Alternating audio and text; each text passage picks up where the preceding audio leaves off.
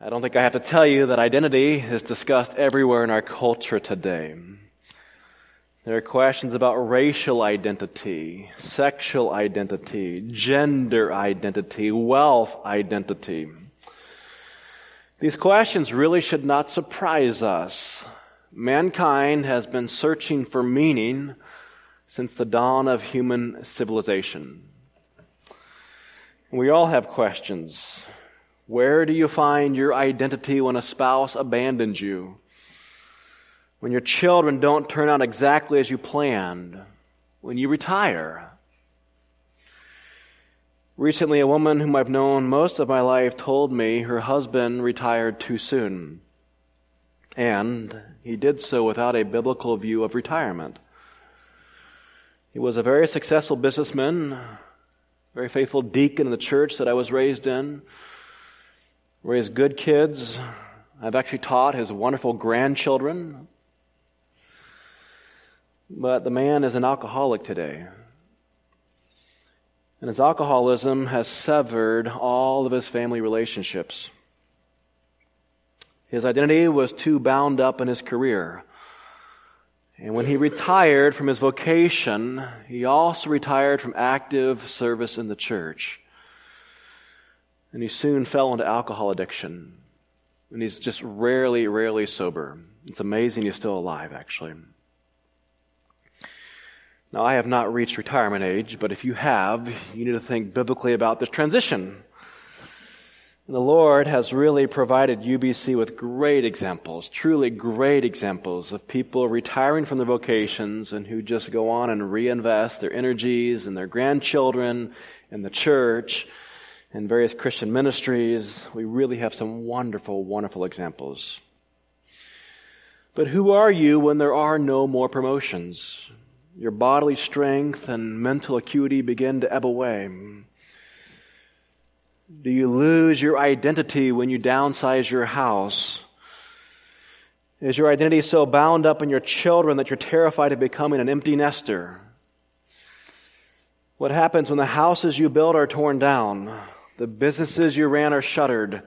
The medical knowledge you learned is now obsolete. The pedagogical methods you practice are now replaced by more technology in the classroom. That happens. And the sermons you preach are not so well received by the next generation. I'm sure that'll happen. The world just moves on. And your accomplishments are long forgotten. And young people, this is not just a sermon for those who are retiring. Young people can go through stages of embarrassment because of the homes that they were raised in. My parents are just so unreasonable, so out of date, they think. Young people can really become ashamed of their Christian family identity. They become consumed with status symbols like phones. Gotta have a phone. Well, all my friends have a phone, and if I don't, I'm not cool. And teenagers are enormously concerned about what other people think about them. And teenager, if that's you, let me just clue you in. Your friends are not thinking about you, they're thinking about themselves. Now, my purpose today is not to address all these individual questions of identity. My purpose today is to make sure that we can really take the theology of Romans and just apply it when we are confronted with these issues of identity? Can we think in biblical categories? Last week, I concluded with a lengthy citation from Albert Camus, the French existentialist. Existentialism is a big philosophical word with a, but there's a popular form of existentialism that really just, it just pervades our culture. According to existentialism, there is no God who authors our values, who defines our moral norms. Jean Paul Sartre put it famously existence precedes essence. That's existentialism. Existence precedes essence. That's existentialism in three words. What does that mean? It means this we first exist, and then we define ourselves. Not the other way around. You were not created by God with a specific purpose and plan already in His mind. No, you simply exist by way of millions of years of evolutionary development. And now that you exist, go out and define yourself. Go out and create yourself. Go out and discover your own life purpose. Go out and create your own life values and meaning and morality. In the words of the existentialist Soren Kierkegaard, the thing is to find a truth which is true for me. To find the idea for which I can live and, and die. And friends, the Christian worldview puts it exactly the opposite. Essence precedes existence. I was known by God even before I existed. God created me according to his own plan and purpose. God told Jeremiah, before I formed you in your mother's womb, I knew you. Our calling is to discover God's purpose for our lives. We do so by discovering our giftedness, our capacities, our aptitudes, and then putting those to work for His kingdom. I really should preach a whole sermon on vocation. I might actually do that this summer. I'm not quite sure yet. But discover what abilities God has given to you and go out and do it. If He's given you abilities in accounting, well, go become a great accountant. Now, existentialism as a philosophical movement has been relegated to the history text. But popular existentialism just pervades our culture. Our culture says, go discover yourself. Go find yourself. Go be who you want to be.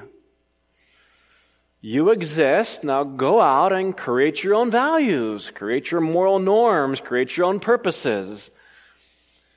And friends, when that philosophy collides with the biblical truth that we are fallen in Adam, the results are catastrophic.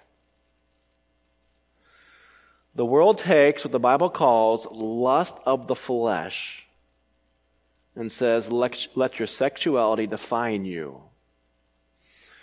The world takes what the Bible calls the pride of life and says, let your sense of accomplishment define you.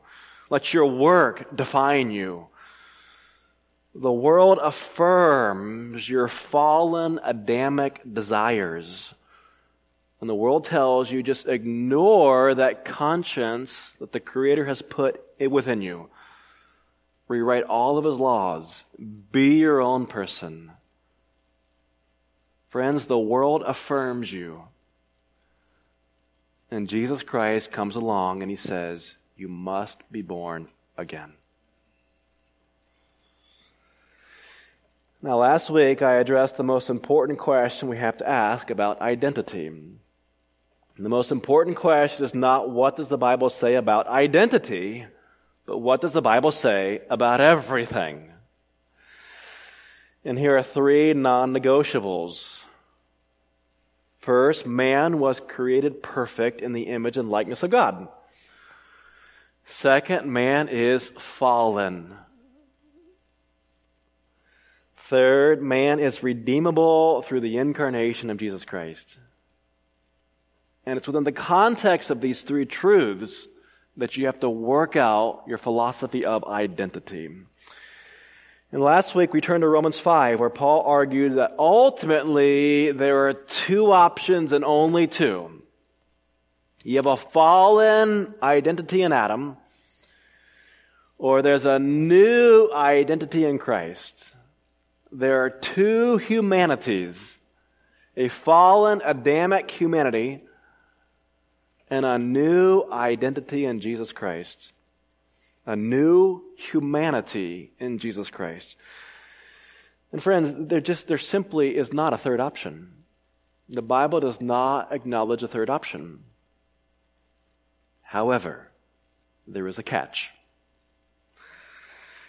For the present, we don't live fully in Adam or in Christ we actually live at the intersection between two humanities. And this truth often comes as a rather rude awakening to new believers. They are surprised by the potency of their flesh that remains after conversion. Now, our church's passion, as John mentioned a moment ago, is to bring people to Christ and Christ likeness. And bringing the people to Christ is a matter of helping them to discover justification through the work of Christ on the cross. But bringing people to Christ's likeness, that is a discipleship process that takes a lifetime of sanctification through the Spirit and the Word. Sanctification is a process of laboring day in and day out to abandon our old identity in Adam and to put on our new identity in Christ. It's the work of a lifetime. And the most important passage, in my estimation, that we can turn to is Romans 7. Well, let's actually get a running start at it and turn to Romans 6. Romans 6, and then we'll come to Romans 7. Now, back in Romans 5, that's where we were last week, Paul explained our two identities. We have Adam and we have Christ, and there's no other options. Then in Romans 6, Paul argues that we died to sin in Christ. But we are now alive to God through Christ's resurrection. And Romans 6 is a celebration of our union with Christ. This is a theological reality. We are united with Christ. Look at verse 1. What shall we say then? Are we to continue in sin that grace may abound? By no means. How can we who died to sin still live in it? When did I die? In Christ. Do you not know that all of us who have been baptized into Christ Jesus were baptized into his death? We were buried, therefore, with him by baptism into death, in order that, just as Christ was raised from the dead by the glory of the Father, we too might walk in newness of life. For if we have been united with him in a death like his, we shall certainly be united with him in a resurrection like his. We know that our old self was crucified with him in order that the body of sin might be brought to nothing, so that we would no longer be enslaved to sin. For one who has died has been set free from sin.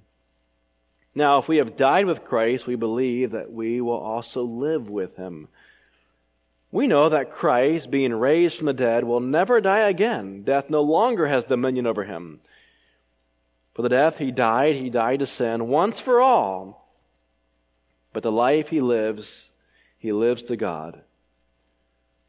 So, you also must consider yourselves dead to sin and alive to God in Christ Jesus. These verses are a wonderful celebration of our union with Jesus Christ, both in death and in resurrection. When Jesus died, I died with him. My whole Adamic nature and the weight of all my sin was taken to his cross and buried in his tomb. My enslavement to sin, my flesh, this whole body of sin that I carry around was destroyed, brought to nothing, Paul says. And when Jesus rose again, when his body was raised as the first fruits of the new creation, I was raised up with him. I left the curse behind the grave. Death itself has no dominion over me. I am so organically united with Jesus that it's as if I already died and I've already resurrected. Jesus died so that I could die and he rose so that I could live. And when I was baptized, I symbolized my embracing of these truths. So, friends, Romans 6 really does articulate some wonderful theological realities. But let's talk about experiential reality. I still sin. I still carry around the flesh and I am certainly not living in a resurrected body. Theologians refer to this tension as the already not yet character of our salvation. How do you like that for doublespeak? It's not doublespeak, it's just a reality. It sounds like doublespeak. We have already had our salvation secured in Christ, but our full experience of that salvation hasn't happened yet. Yes, I died and rose 2,000 years ago, and Paul speaks of salvation as being a past thing, but Paul also speaks about your future salvation. So if you ask somebody, are you saved? And he says, well, I will be in the future, that's actually true. Right? It's not just that we are saved in the past, we have to be saved in the future as well when we're completely de- delivered. My salvation occurred at Calvary, but Paul again uses salvation also in a future tense. And that's because we do not fully experience our resurrection with Christ until we are in fact bodily resurrected. Now you get just a couple hints of this already not yet truth right here in chapter 6. For instance, when Paul asks in verse 1, Are we to continue in sin? The implication is yes, indeed, we can still sin. That's a real possibility. Or likewise in verse 11, when Paul says, You must consider yourselves dead to sin and alive to God in Christ Jesus, he implies that we must really take these theological truths and apply them to the present. In the words of verse 4, we need to walk in newness of life. When you become a Christian, you reject your old identity in Adam and you embrace a new identity in Christ. But frankly, living in the present feels like you're just torn between these two identities. There's a tension that we all feel. And it's that tension now that Paul is going to deal with in Romans 7. Romans 7 speaks of what I call a schizophrenic identity. And Christians are kind of schizophrenic. I mean, we're the only people that are, actually. We have, the, we have these two identities. I, I think you understand what I'm talking about. The Christian life feels like we're being pulled in different directions. Paul uses graphic language in Colossians 3. You have to mortify the deeds of your flesh. You have to just on, keep on killing it, killing it dead. He wouldn't say that unless your flesh was enormously powerful. We have a sin nature that never gets redeemed. It has to be killed all your life long and finally buried in a grave. So, friends, the doctrine of Christian sanctification rests on this undeniable theological tension. On the one hand, I am justified by grace alone, through faith alone, by Christ alone. But I am not yet made perfect. My salvation is as certain as Jesus' resurrection from the dead, but I still live in an old body that has not been resurrected. And with that in mind, let's begin our work in verse 14. Paul writes, Romans 7:14, "For we know that the law is spiritual, but I am of the flesh, sold under sin. For I do not understand my own actions. For I do not do what I want, but I do the very thing I hate." Does that describe you? That's a very frank assessment of ourselves. I know I should obey God, but my flesh is weak. And the harder I try, the more I seem to fail. You ever wonder why your flesh is just so potent? Well, does the potency of your flesh mean that you're not even a true believer? Well, wait.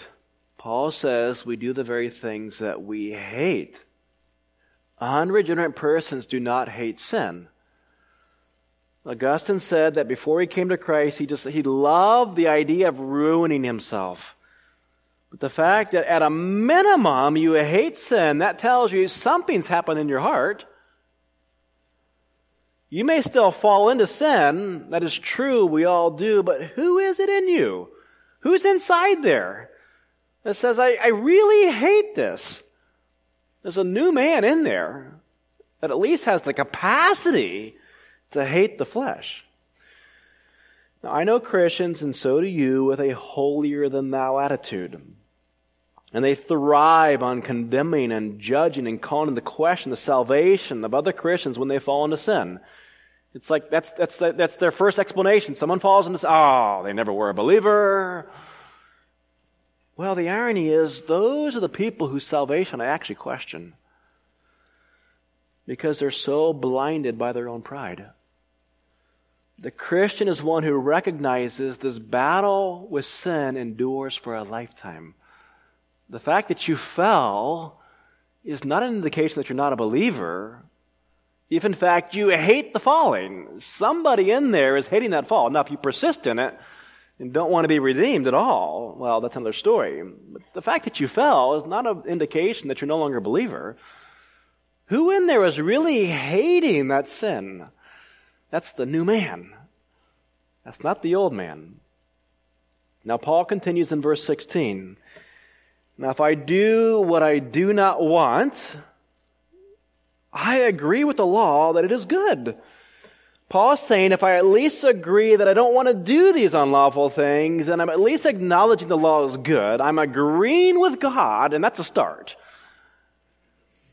There's some new identity inside of me that has begun to acknowledge God's command and at least wants to do His will. Even when I fail, somebody in there wants to do right.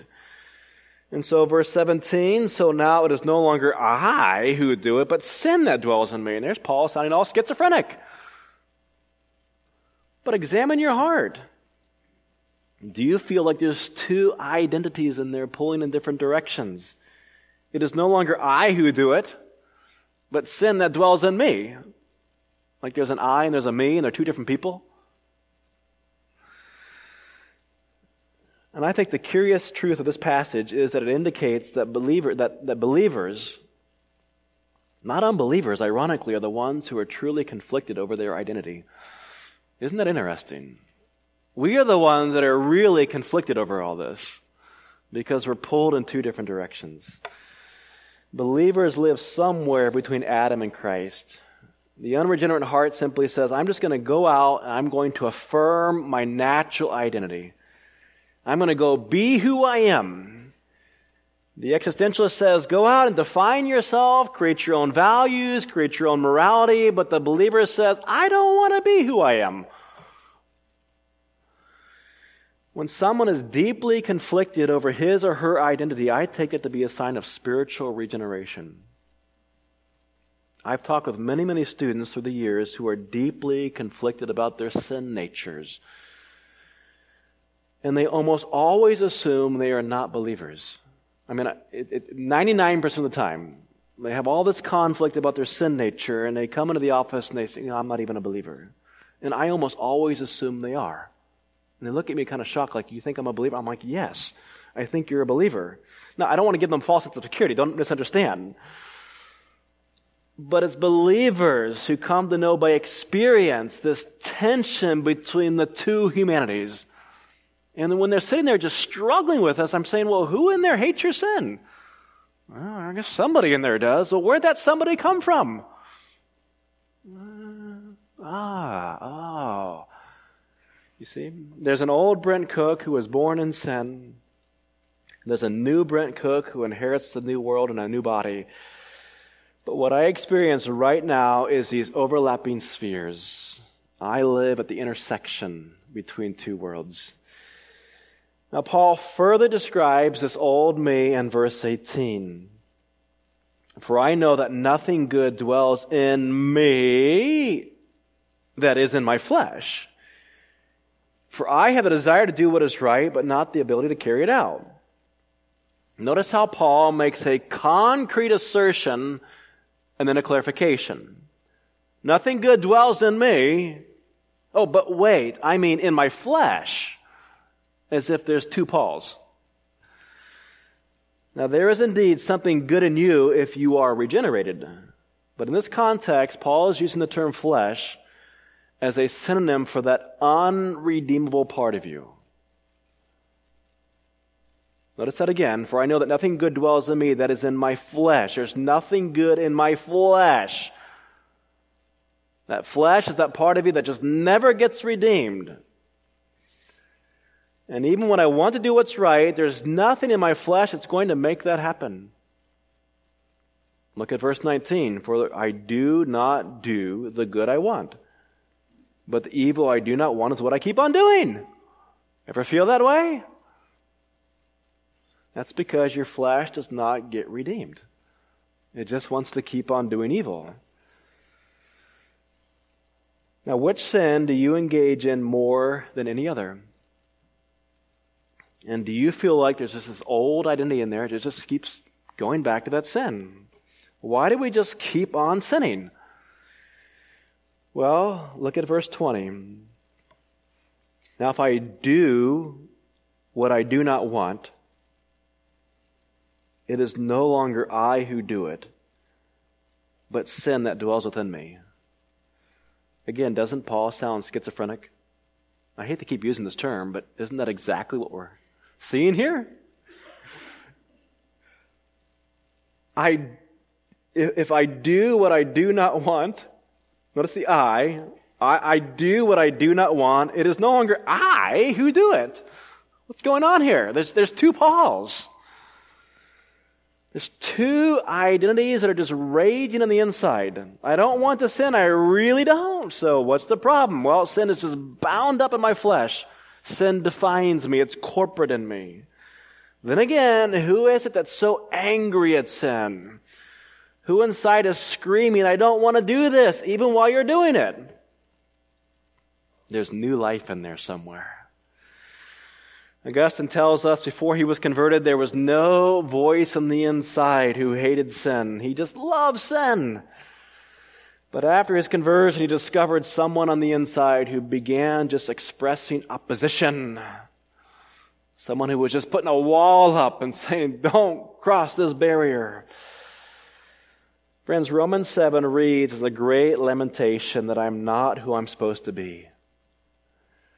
But that voice that becomes so frustrated with sin, that's the regenerate new believer speaking out in you.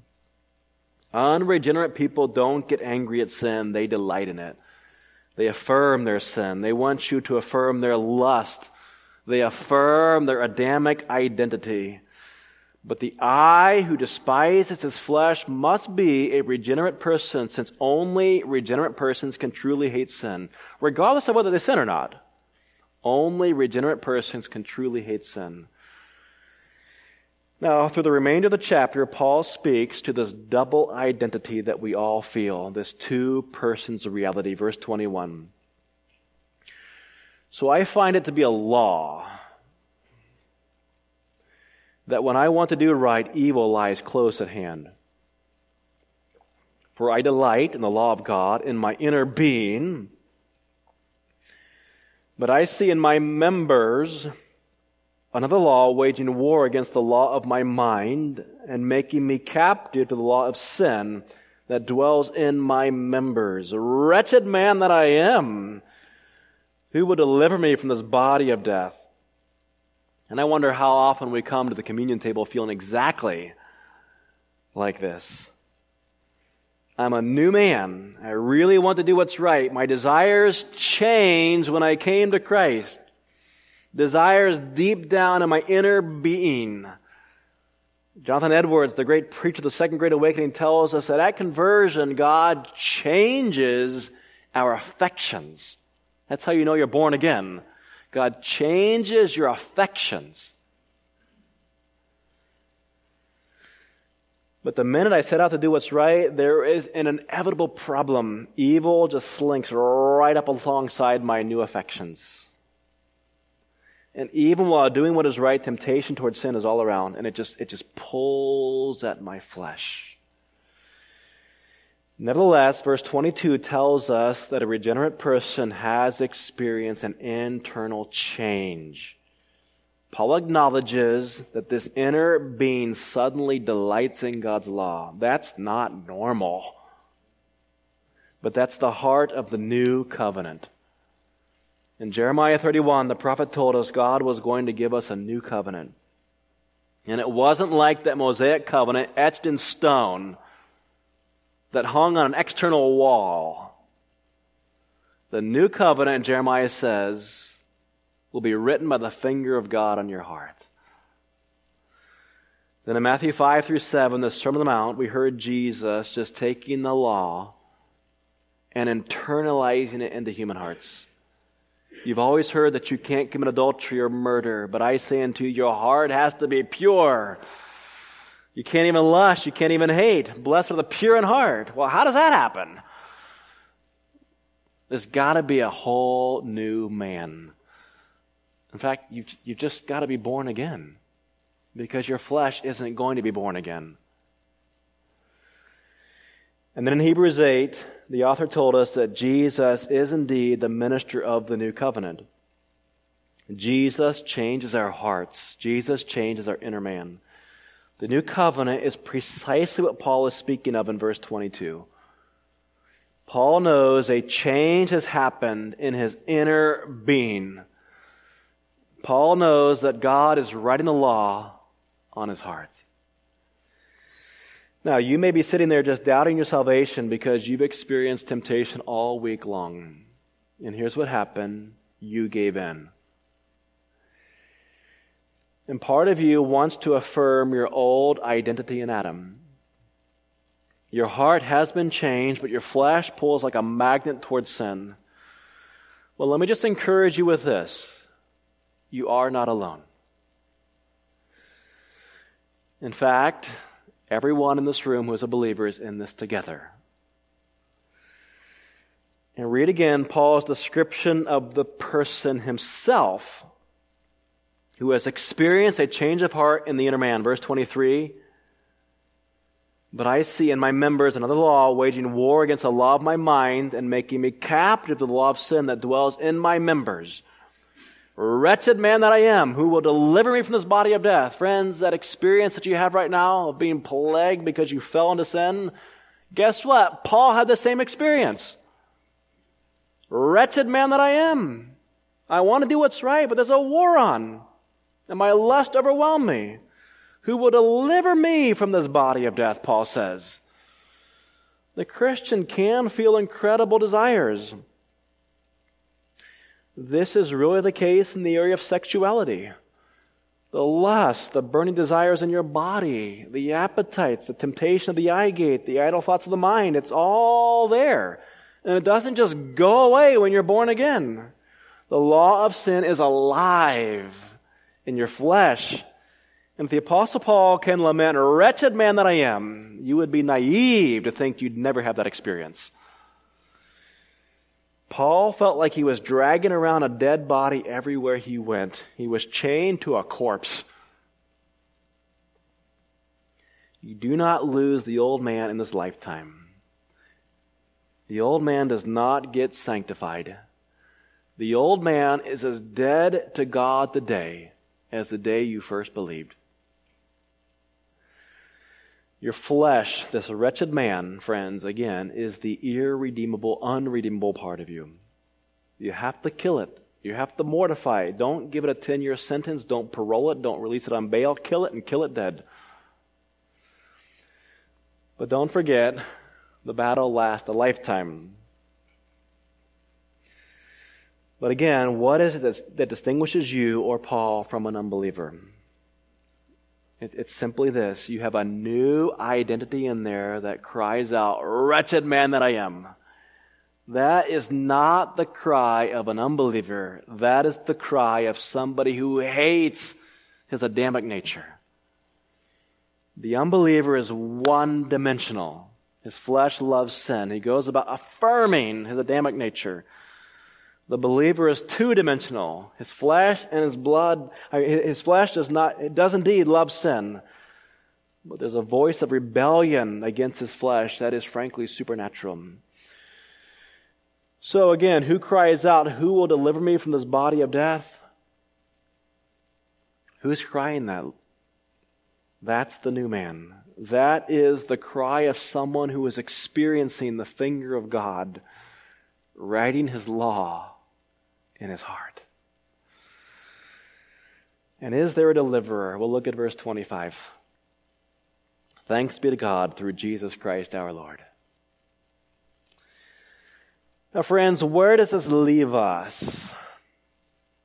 we've got two options. We can live out our old identity in Adam, or we can claim our new identity in Christ. Now, Paul has explained the problem. We get it. There's a war on the inside, and my flesh is the problem. And secondly, Paul has identified the solution Jesus Christ our Lord. He delivers us from sin. But let's just conclude by talking about reality. I put my faith in Jesus. I know that He's forgiven my sin. And I know that I'm going to live with Him forever. But between now and forever, what am I supposed to do with this old flesh? Romans 7 is a desperate cry for help. But if you're looking at an ESV, would you notice the chapter heading over chapter 8? The chapter heading reads Life in the Spirit. There's a progression to Paul's argument through Romans. Life in the Spirit. How many times do you suppose Paul has mentioned the Holy Spirit in Romans 1 through 7? He's mentioned the Holy Spirit in the first seven chapters four times. That's it. Four times, seven chapters. One of those four is found in Romans 7 and verse 6, where Paul refers to newness of the Spirit. Well, what is that? Because Romans 7 doesn't sound like newness of the Spirit. That sounds like a battle with the flesh. Well, how many times does the Holy Spirit appear in Romans 8? One chapter, 20 times. Four times in the first seven chapters, 20 times in one chapter. Does that tell you something? Romans 5, 6, and 7 are driving us just furiously to the Spirit. Romans 8. The Christian life must be lived out under the control and power of the Holy Spirit, or it will succumb to the flesh. Romans 5 again says you've got two identities. You've got Christ and you've got Adam.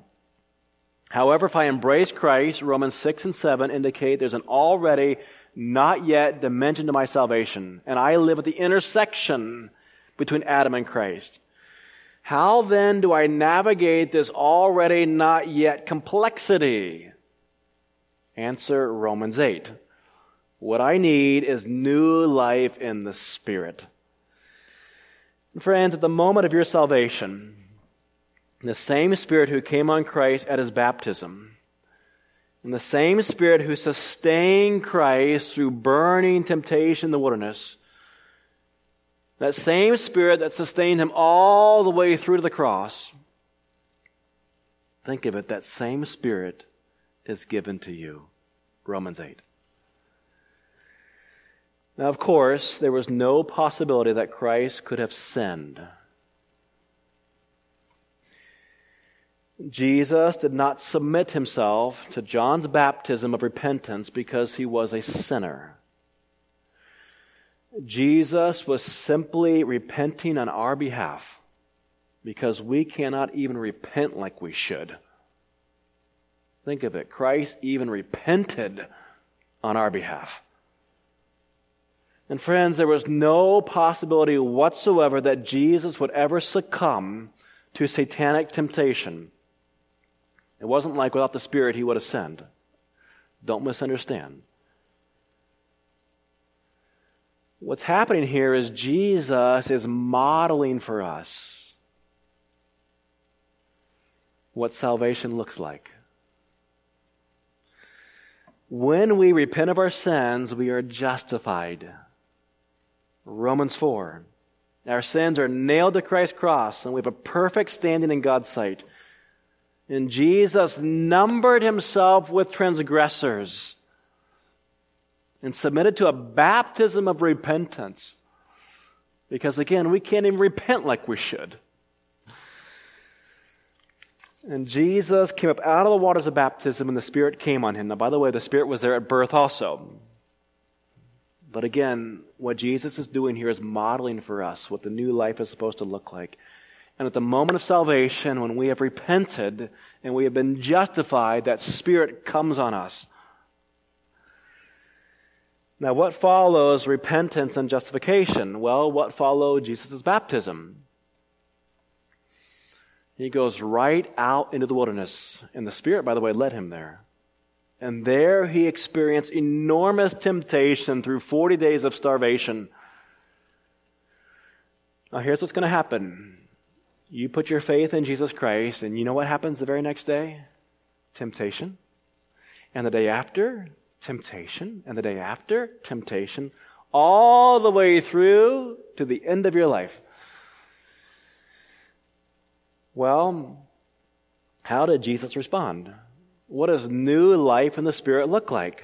You know how Jesus responded when he was full of the Spirit? The Word. He responded to every temptation with the Word.